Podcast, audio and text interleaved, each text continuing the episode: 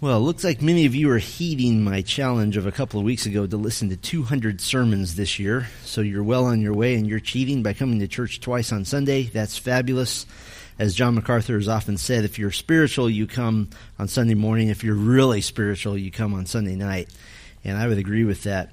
So we find ourselves in Isaiah 49 and later on, I'll answer the question why are us dispensationalists so obsessed with Israel? We are, and I'll admit it, but I'll answer that question later. But there are variety, varieties of views concerning the future of Israel, um, even varieties among those who don't believe there is a future for Israel. Some feel that Israel's day is done permanently as a national entity, that they've been replaced or substituted by the church. Others feel that Israel is simply inculcated into the church without any distinctions of any kind. Others feel that the church is the new Israel. Some even feel that Christ is the new Israel, that he is now the epitome of all that Israel was to be. And some feel that when Israel officially rejected Christ, that that ended God's plan for Israel, ended his time with them, and he permanently moved on to the Gentiles, and that all of God's promises to Abraham are now fulfilled in the church of course, he's still saving Jews, but not with a future national presence at all. So there's a lot of varieties to the idea that God will not restore Israel as a recognizable nation. But as I mentioned last week, it's just really hard to get away from the, the, the plethora of promises made to Israel prophetically in the Old Testament. And you have to see symbolism in these promises to continue the supportive view that Israel as a nation will not be returned to the good graces of God.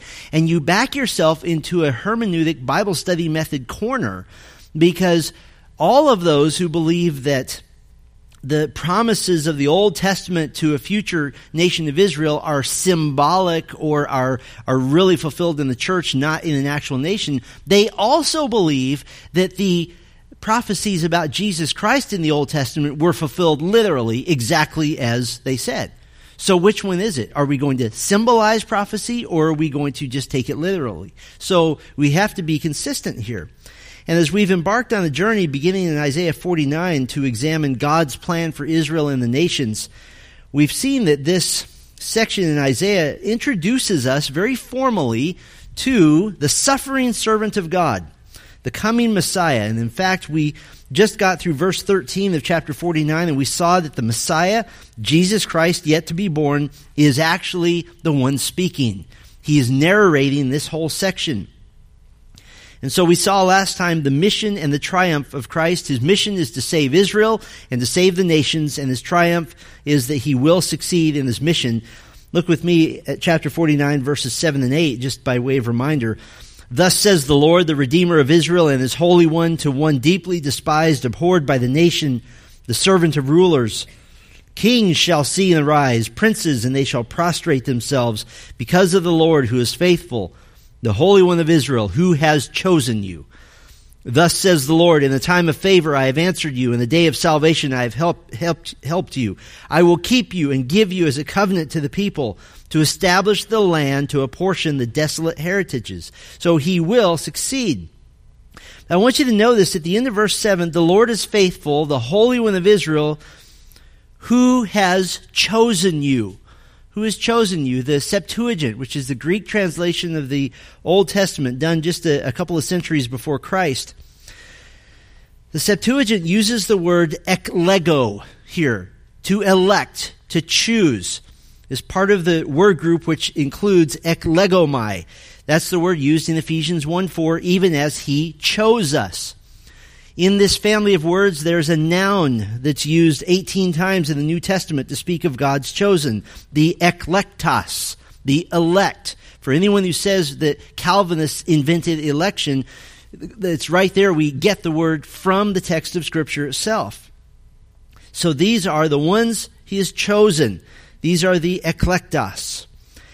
And so that first section there ends in triumph. In verse 13, sing for joy, O heavens, and exult, O earth.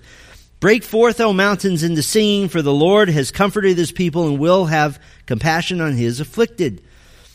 And so if it ended right there, we would say, what a great ending. But now Israel argues with Messiah.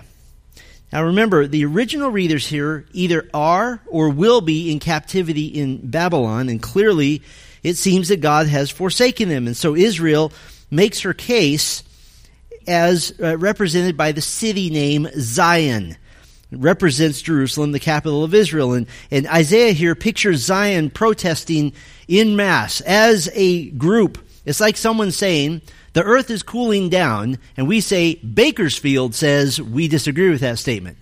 And so it's, it's this group reply in verse 14. But Zion said, Jerusalem said, Israel said, The Lord has forsaken me, my Lord has forgotten me. Forsaken is literally means to be left behind, and forgotten means that he that we're no longer in your mind. You don't even think of us anymore. We've been left out. And so, to give proof that God has not forgotten Israel, God is going to give five verifications of his intention to honor his covenant promises. And these verifications all come through the servant. And we know the servant as the Lord Jesus Christ. He's still the main focus of this passage in relation to Israel. So, the first verification of his intention to honor his covenant promises, the servant's expansion of Israel the servant's expansion of Israel. And we'll spend a bit of time on this first verification. Now, later on in this section, the servant is doing the talking, so it seems likely that the servant is speaking here as well. And he gives a metaphor to demonstrate his commitment to and his, his love for Israel that goes even beyond the greatest human love of all time. Verse 15, he gives this picture. Can a woman forget her nursing child that she should have no compassion on the son of her womb? Even these may forget, yet I will not forget you. What he's saying is that the Lord forgetting his love for Israel is as likely as a nursing mother leaving her baby on a park bench. But he says, well, that might happen on occasion, but I'll never forget you. The Lord's love is perfect. He'll never abandon. And then he gives another metaphor of his commitment. In verse 16, behold, I have engraved you on the palms of my hands. This is a Hebrew interjection here. Behold or see, look. It's the idea of, of creating a word picture.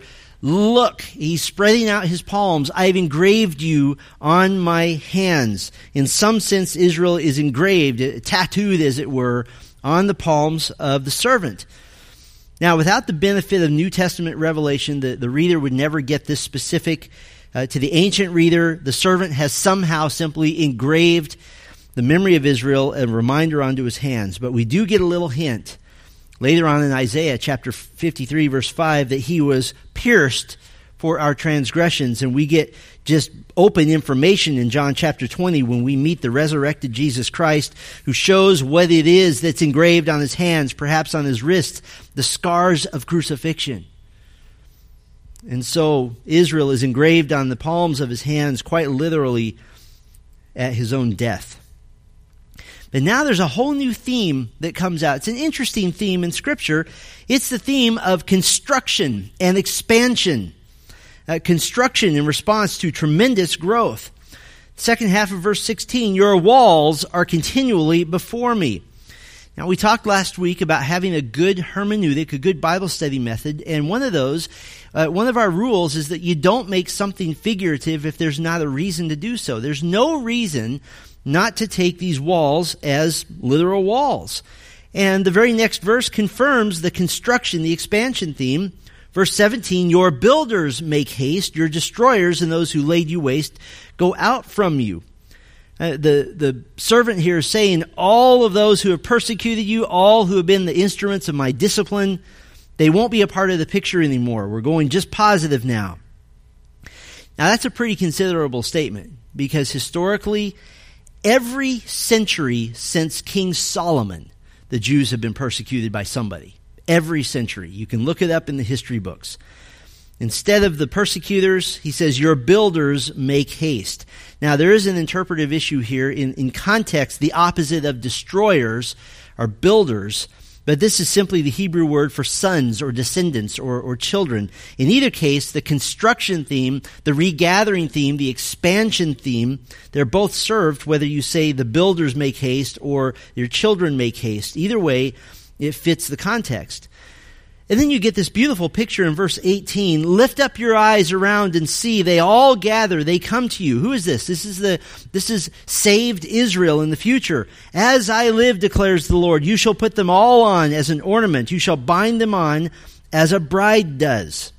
Now this is wedding imagery.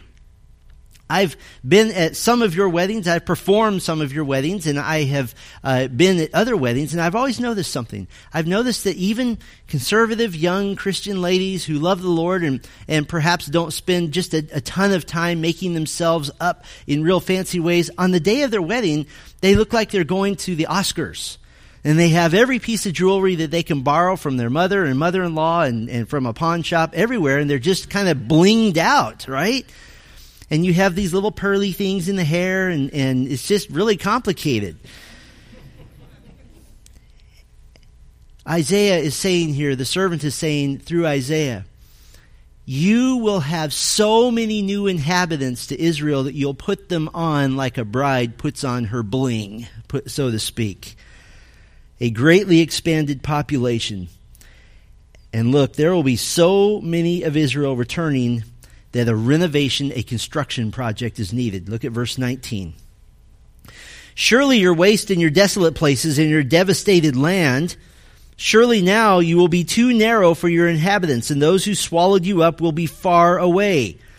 Why is the land waste and desolate? Because historically, or rather prophetically, if we put this into its proper prophetic uh, timeline, we're talking about right after the tribulation period when, when the earth has been devastated. And so what is this? This is a picture of a, of a guy in a hard hat and a clipboard going to a piece of land and saying, you know, I think we need to do something here. I think we need to build something. It's a mess now, but let's do something with it. In verse 19, the children of your bereavement will yet say in your ears, The place is too narrow for me. Make room for me to dwell in. So much need for renovation. Now, for the, the exiles in Babylon, I think this would give them great comfort, great hope, great joy. But the reality is, when Cyrus freed Israel, most of them stayed. Most of them had been born there. They had been born in Babylon and it was taken over by the Medo Persian Empire. They were comfortable. They were a second generation group now. I remember, for example, that the book of Esther, the story of the Jews in danger in Persia, that takes place after the exile is over, after the, the return. But most of them are still there. And so there really is not such a massive return to Israel in the 6th century BC. One estimate puts the total number of Jews who returned at just 50,000. It's not really that many. So if it's not the actual return from exile, which Jews are these? Well, it's the ones that we saw last time. Coming from the north and the south and the east and the west, the regathering of God's covenant people saved Israel, returning home to their Messiah who is on the earth having returned. But now they need to remodel. There's not enough room. And in fact, Christ makes a, a promise to the current generation of faithful Israel. He says in verse 21, Then you will say in your heart, who has borne me these? I was bereaved and barren, exiled and put away. But who has brought up these? Behold, I was left alone. From where have these come? Hey, this is meant to be humorous. Now you can almost hear the Jews saying, one minute it was just me and poof, now there's a million of us. Who would have thought? There's just this surprise. There's this, this wonder.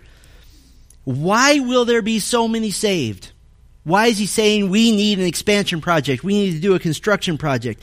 So many will be saved because God keeps his promises that he made 4,000 years ago to a man named Abraham. He promised Abraham in Genesis 22, I will surely bless you and I will surely multiply your offspring as the stars of the heaven and as the sand that is on the seashore. That's why there's so many. In fact, Ezekiel 48 leaves instructions for how the land is to be divided when Christ returns, when Israel is regathered. Seven tribes will get portions in the northern regions Dan, Asher, Naphtali, Manasseh, Ephraim, Reuben, and Judah. And how will you know which tribe you're from? It's easy. Just go ask the Lord. Which tribe am I from? Five tribes will get the portions in the southern regions Benjamin, Simeon, Issachar, Zebulun, and Gad. And you notice that there's a tribe missing, and that would be the tribe of Levi. Why? Because they were the priestly tribe who live off the other tribes, and God will return to that. The, the central land in the nation is allotted to what Ezekiel calls the prince, and he's called David. Some feel that this is actually Christ, the Davidic king. Um, I, I don't tend to think that. I think that this is a person who is distinct from Christ, and we can show that in Ezekiel 44. But it is, if you were going to choose the most likely person to rule the nation of Israel under the, the whole kingship of Christ, who would you choose? I would choose King David. And so it makes sense that he would be called David, or perhaps even a descendant of David. But in this central land that's allotted to the prince, we also have Jerusalem itself. Jerusalem will be remodeled. It will have been basically demolished during the Great Tribulation and not much left of it. Big earthquakes, all kinds of things happening. And so when it's remodeled, it'll be laid out as a square. The city proper will be 2.2 square miles or 7,875 feet on each side. Now, let me give you a little perspective. You might be saying, that doesn't sound that big. Jerusalem right now is 49 square miles, not 2.2 square miles. And you say, well, that seems like a step back. Well, think of the perspective of the reader of Isaiah. The old city of Jerusalem was about a third of a square mile, 220 acres. That doesn't sound like a city, that's more like a village, but that was the city of Jerusalem. And the current city, the 49 square miles today, is filled with unbelievers, filled with, with the, the heretics, filled with people who will not come to Christ, and they won't be there. So compared to the old city, the millennial city of Jerusalem will be seven times larger. So of course it will be big, and it'll have 12 gates, There'll be three on each side, each one named for a tribe of Israel.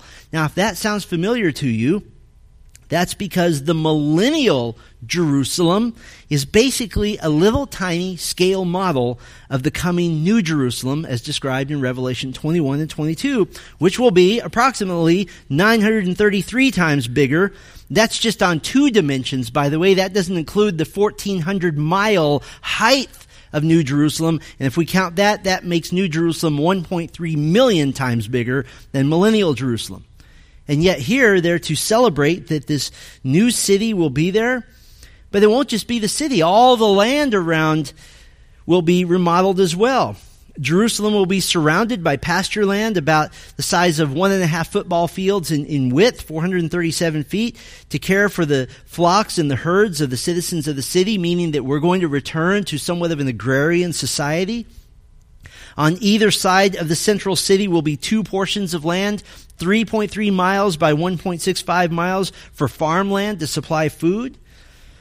Now, if any of you have been to Jerusalem, you know that something's wrong with this picture because Jerusalem is basically a city that sits on top of a whole bunch of rocks. That's it. A bunch of hills, a bunch of rocky crags, and it goes down sharply on all sides of the city. That's why it's, it's an easy city to defend. So how can there be several miles of flat pasture land, flat farmland? Well, Zechariah 14:10 speaking of what happens at the end of the great tribulation when Christ returns that there will be a massive earthquake the whole land shall be turned into a plain from Geba to Rimmon, south of Jerusalem. But Jerusalem shall remain aloft on its site from the gate of Benjamin to the place of the former gate to the corner gate, and from the tower of Hananel to the king's wine presses. Zechariah also says that the highest place on earth will be Jerusalem. So what happens? All of a sudden there's this beautiful plain with Jerusalem still up high. Who's going to water all these crops? I mean, this is a dry land. Well, Zechariah 14:8 says on that day, meaning the day Christ returns, living waters shall flow out from Jerusalem, half of them to the eastern sea, yes, and half of them to the western sea. It shall continue in summer as in winter. But what's the most remarkable thing about this expanded city? It's how the book of Ezekiel ends. Ezekiel 48:35 says the circumference of the city shall be 18,000 cubits. Those are the measurements we said before. But here's the most remarkable thing. The name of the city from that time on shall be the Lord is there. The Lord is there, which interestingly in Hebrew sounds very much like Jerusalem. So the first verification that God will honor his covenant with Israel is the servant's expansion of Israel, the construction project. There's a second verification we could identify, though, and that is the servants' allies of Israel. The servants' allies of Israel. At the end of the Great Tribulation, there will be a judgment on the Gentiles. This is sometimes called the sheep and goat judgment from Matthew 25. All the Gentiles who have loved Christ and consequently loved Israel will come into the kingdom. And Jesus says this in Matthew 25, beginning in verse 34. The king will say to those on his right, Come, you who are blessed by my Father, inherit the kingdom prepared for you from the foundation of the world. For I was hungry, and you gave me food. I was thirsty, and you gave me drink. I was a stranger and you welcomed me. I was naked and you clothed me. I was sick and you visited me. I was in prison and you came to me. Then the righteous will answer him, saying, Lord, when did we see you hungry and feed you, or thirsty and give you drink? And when did we see you a stranger and welcome you, or naked and clothe you? And when did we see you sick or in prison and visit you? And the king will answer them, Truly I say to you, as you did it to one of the least of these, my brothers, my Jewish brothers, you did it to me. All the Gentiles who have not loved Christ and consequently not loved Israel will be executed on the spot. Matthew 25, 41, then he will say to those on his left, Depart from me, you cursed, into the eternal fire prepared for the devil and his angels. And then the kingdom commences.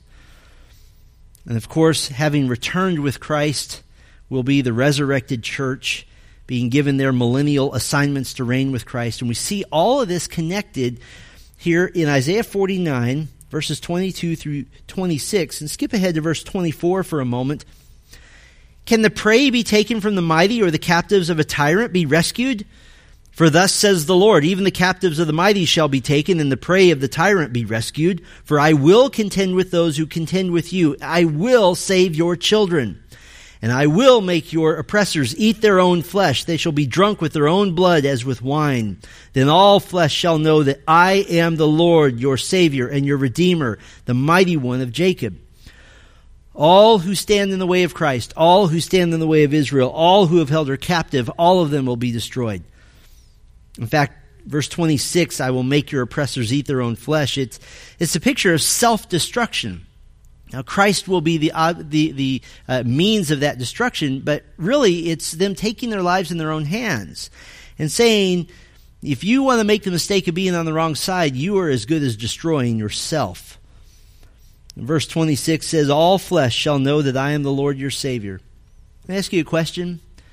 Does all mankind today know who Jesus Christ is? Know that He is the Lord, that He is the Savior, He is the, the lover of Israel? Does all mankind know? Course not. But when Jesus Christ is standing on the Mount of Olives and the dust is settling from Him having just melted all of His enemies with the word of His mouth, at that moment, all flesh will know. All mankind will know how Christ really feels about Israel. And when Christ is returned and it's time to gather his people back, who is it that God will use to help bring them home? Verse 22.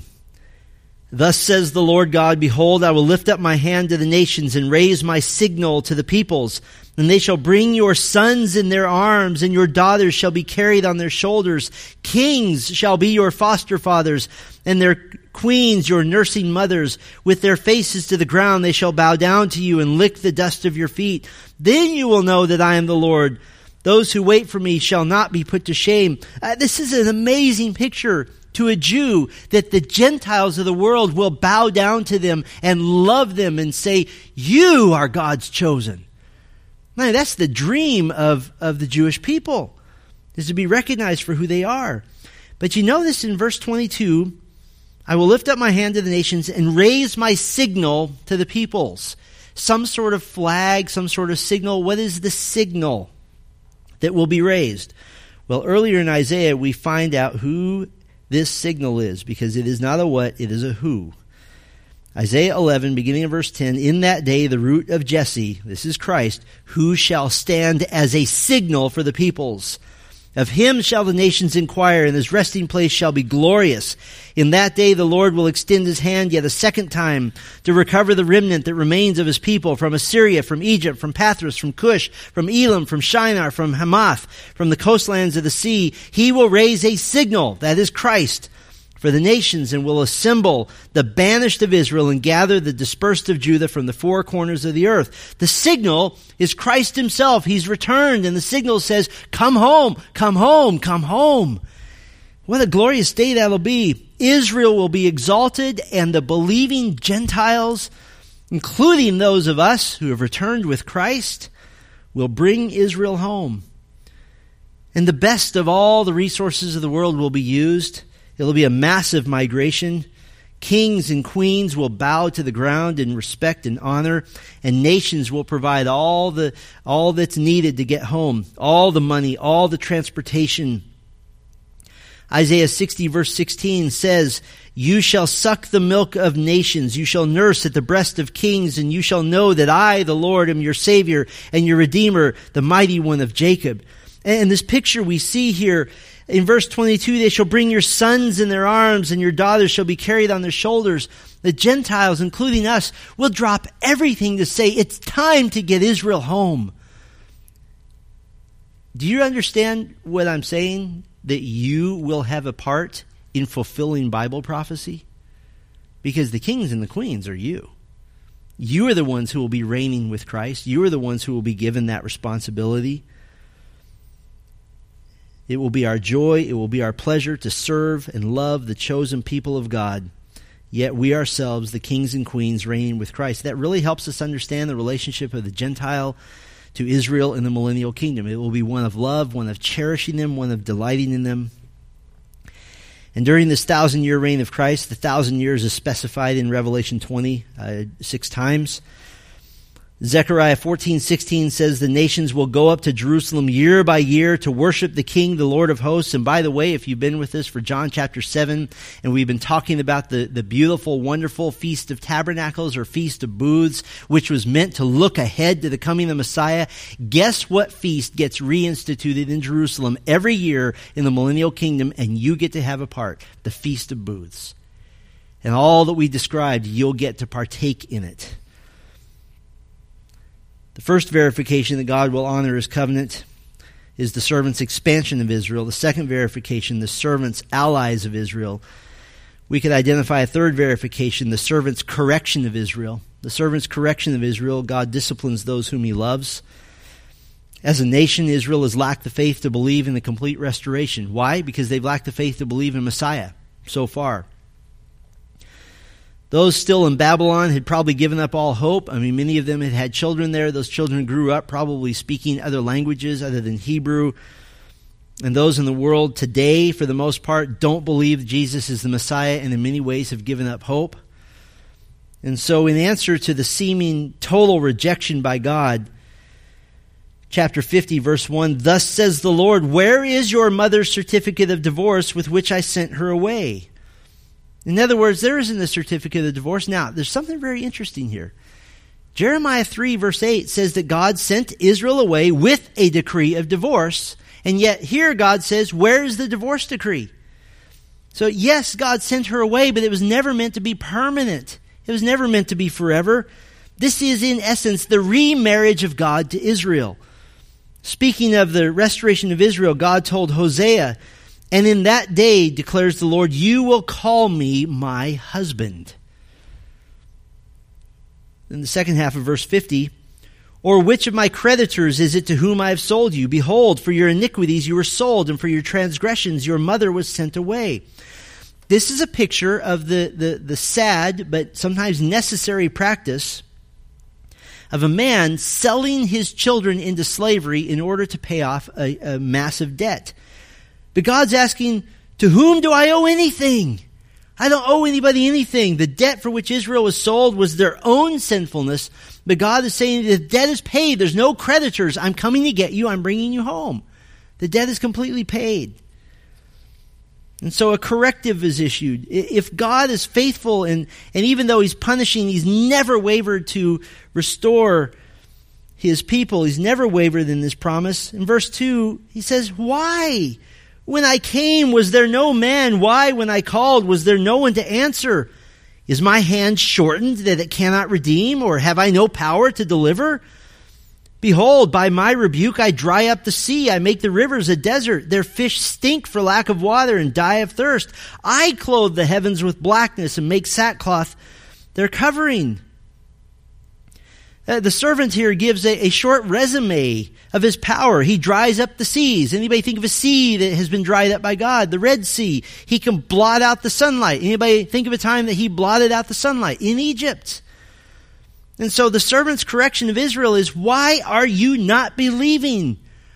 And, and the, the picture here, verse 2, when I, why when I came was there no man? It's the picture of somebody knocking on the door and is anybody home? And they won't answer the door.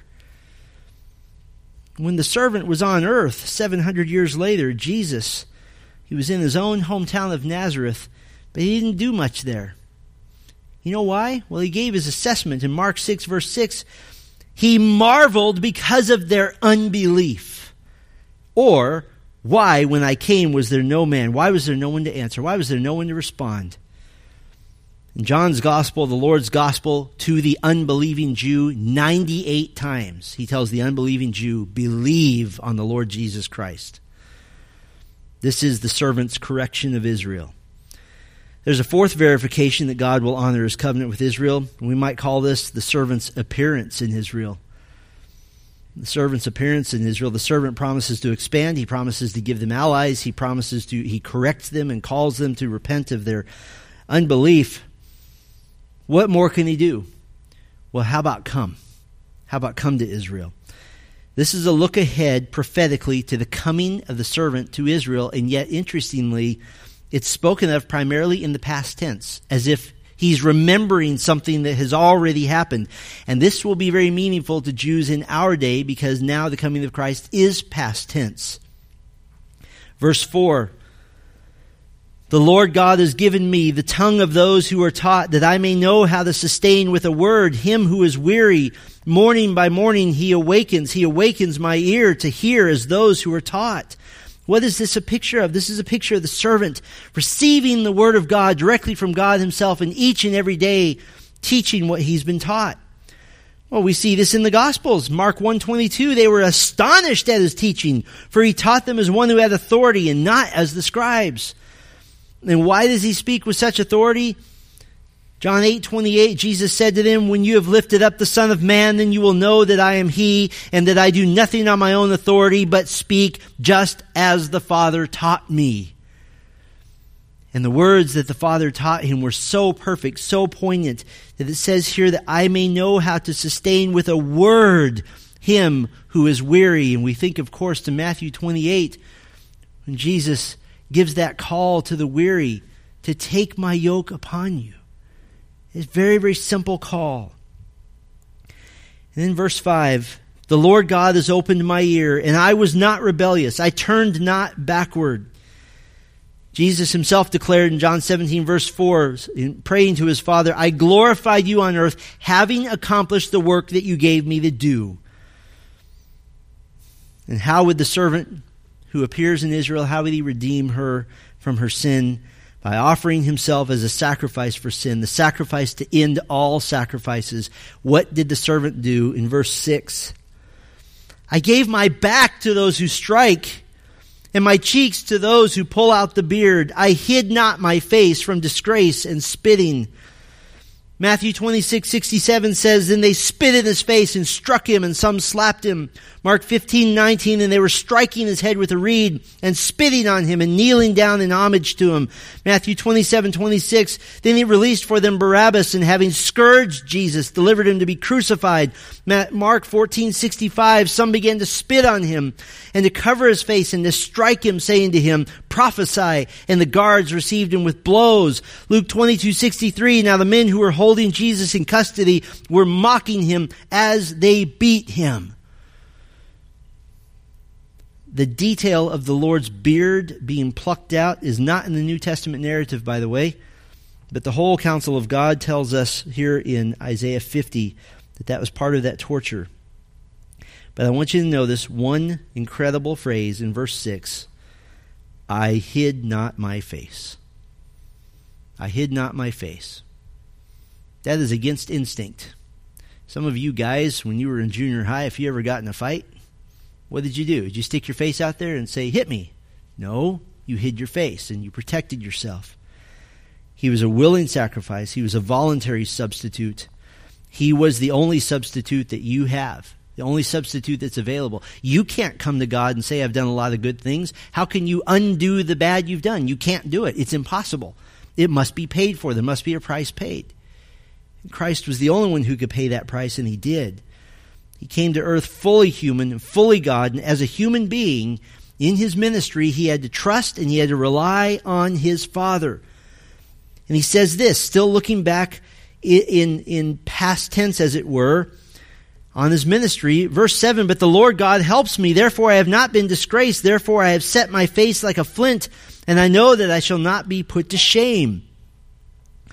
He's relying on God as Father when he's on earth, and how often do we have this picture of Jesus praying before beginning his preaching ministry in Galilee. Mark 135, rising very early in the morning while it was still dark, he departed and went out to a desolate place and there he prayed.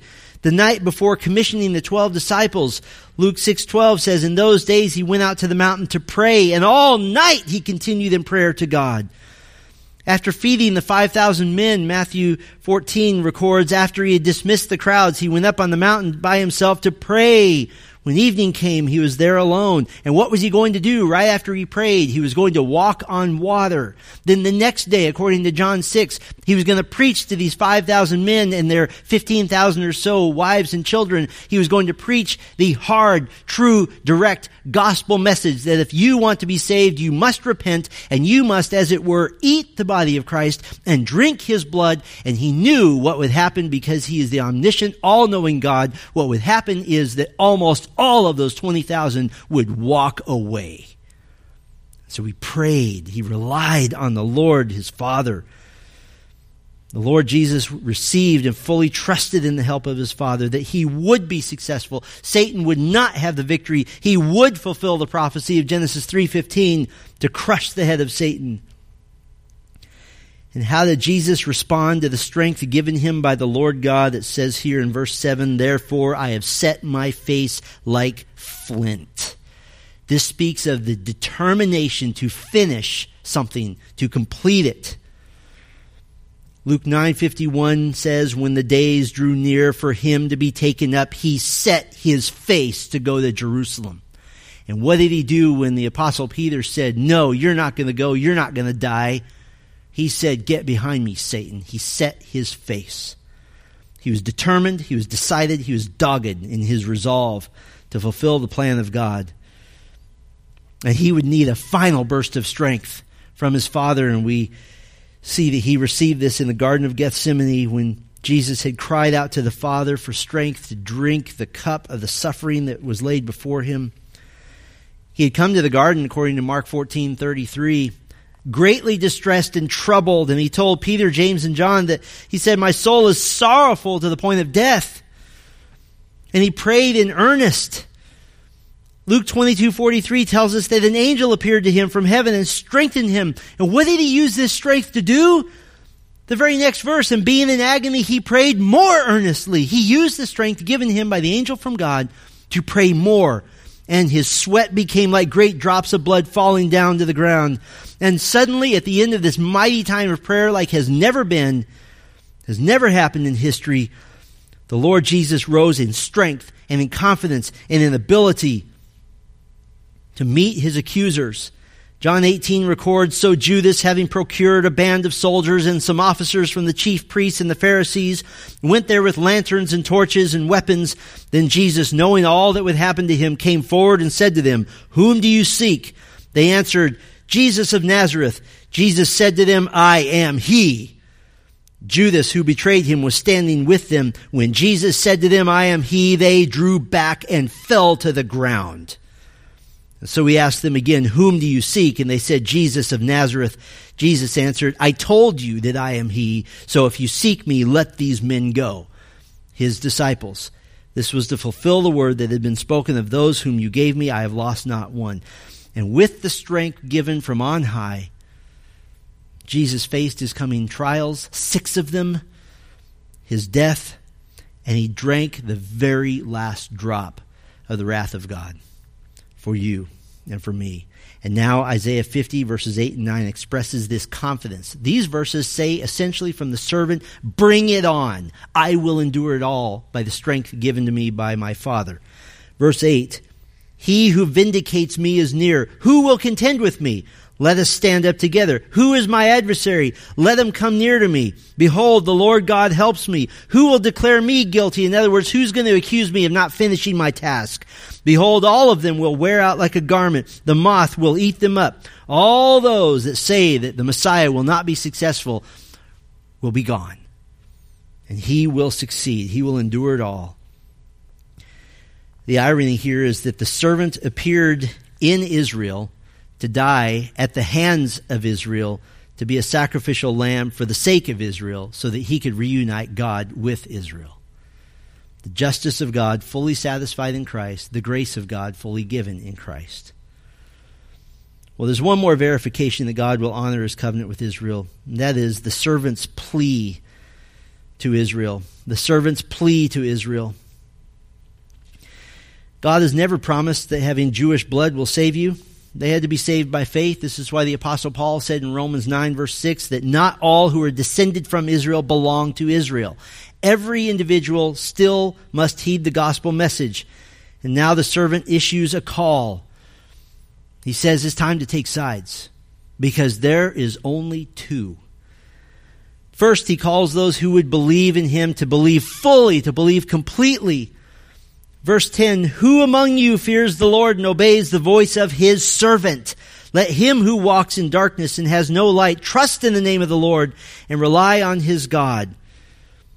By the way, what is the servant's definition of a true believer? One who fears the Lord and obeys the servant. There's no such thing as a Christian who just decides, I don't really want Christ to be Lord of my life. That person doesn't exist. If Christ is not the Lord of your life, neither is he your Savior. What is the servant's definition? Like the hymn says, trust and obey, for there's no other way. So he addresses those who would believe in him to believe fully and completely. But second, he calls to those who would reject him, and he gives them fair warning that unlike the believer who walks by the light of the servant, as verse 10 says, they've chosen to walk by the light of their own making, their own torches, the self righteousness with which they believe they'll be justified without Christ, without obedience. I can do it. I can be good in my own strength. I've been a pretty good person. Yes, I did a few bad things, but I've done, I've done some great things as well. And so I think God will be fine with that. Well, Jesus says otherwise. Verse 11, Behold, all you who kindle a fire, who equip yourselves with burning torches, walk by the light of your fire and by the torches that you have kindled. This you have from my hand, you shall lie down in torment. He says, You will lie down in torment. This is an imperfect verb, which means you will continue on and on and on to lie down, to die in torment. That your death will not be the end of your suffering, it will just be the beginning. And the servant says, And it will be by my hand. You reject me, I will be the one who opens the door to hell and casts you in. The ominous picture of the great white throne of judgment with Christ on this very throne, opening the books of the record of every single unbeliever, and based on how they walked by their own light, instead of trusting in the light of the world, they'll be thrown in the lake of fire. And he says here, walk by the light of your fire. They will be living torches that they themselves lit. God will be faithful to Israel through the servant. Now, I asked the question earlier why are we dispensationalists so obsessed with Israel? Who cares? I'm not Jewish, right? Because Israel gives us proof and a pattern for how God deals with his eklektos, his elect, his chosen ones. As God treats Israel, so he will treat the church, and so he will treat his saints. So he will treat all those who would believe on his name very interesting that J.R.R. Tolkien is most famous for his books The Hobbit and the sequel The Lord of the Rings. He has two historical tips of the hat to God's chosen people of Israel. The first one is 30 years after publishing The Hobbit, he explained that his design of the people of the dwarves was to be reminiscent of the Jews. In The Hobbit, there are 12 dwarves, like 12 tribes, who have been displaced from their homeland and they want to return home under the rule of a king who has been prophesied in their prophecies. In fact, Tolkien even des, uh, designed the dwarf language after Hebrew. He wanted it to sound like Hebrew. And he wrote The Hobbit, published just a few years before World War II, partly as a call to reverse the horrible stereotypes that were being promoted by the Nazis uh, to incite hatred. And so the dwarves were to be a positive representation of the Jews. In fact, he wrote this to his son in 1941. He said, quote, I have in this war a burning private grudge against that ruddy little ignoramus Adolf Hitler. That was his first tip of the hat to the Jews. He had a second tip of the hat Right after the publication of The Hobbit, he was contacted by publishers who wanted to translate his book into German.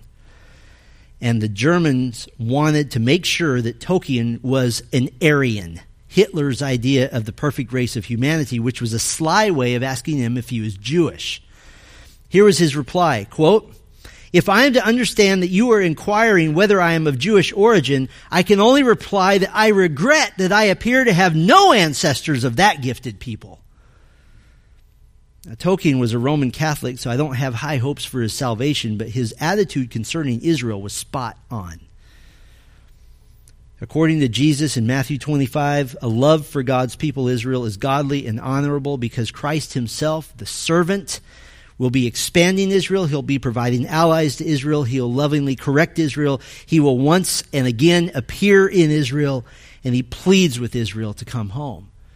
And so, why are we dispensationalists obsessed with Israel? Because if God is that faithful to Israel, he will be just that faithful to you as well. And so, you must serve the God of Israel. If you don't, then you will be the ones in verse 11 This you have from my hand, you shall lie down in torment.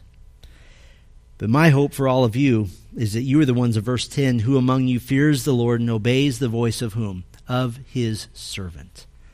And what does the voice of the servant say? The voice of the servant says, Repent, for the kingdom of heaven is at hand. The voice of the servant says that the Holy Spirit must blow and you must be born again. The voice of the servant says that you must forsake your former ways. You must deny yourself. You must take up your cross. You must follow me. You must die to yourself.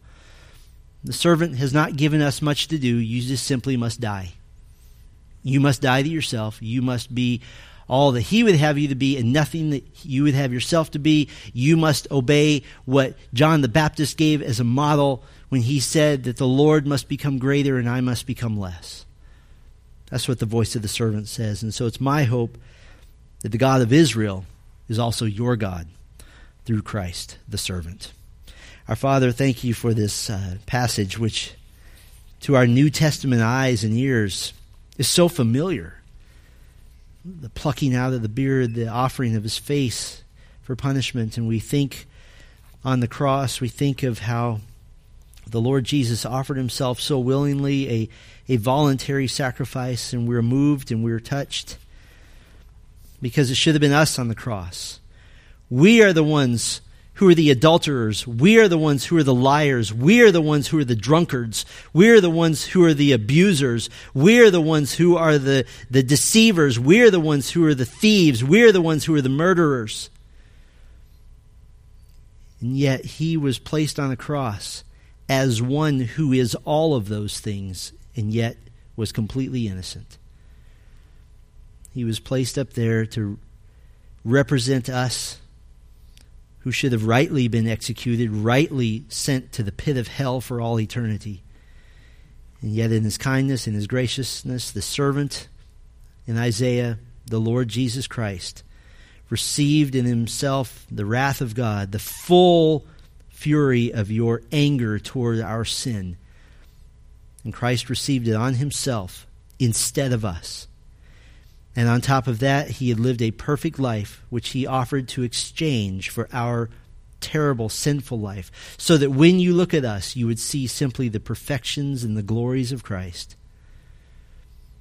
And so we thank you for the servant. We thank you for his tender and kind and generous offer of salvation. And it is my prayer that every person here, every person hearing this message electronically, would come to faith in Jesus Christ, who alone can pay the price for our sin. And we pray these things all for his sake and for his glory. Amen.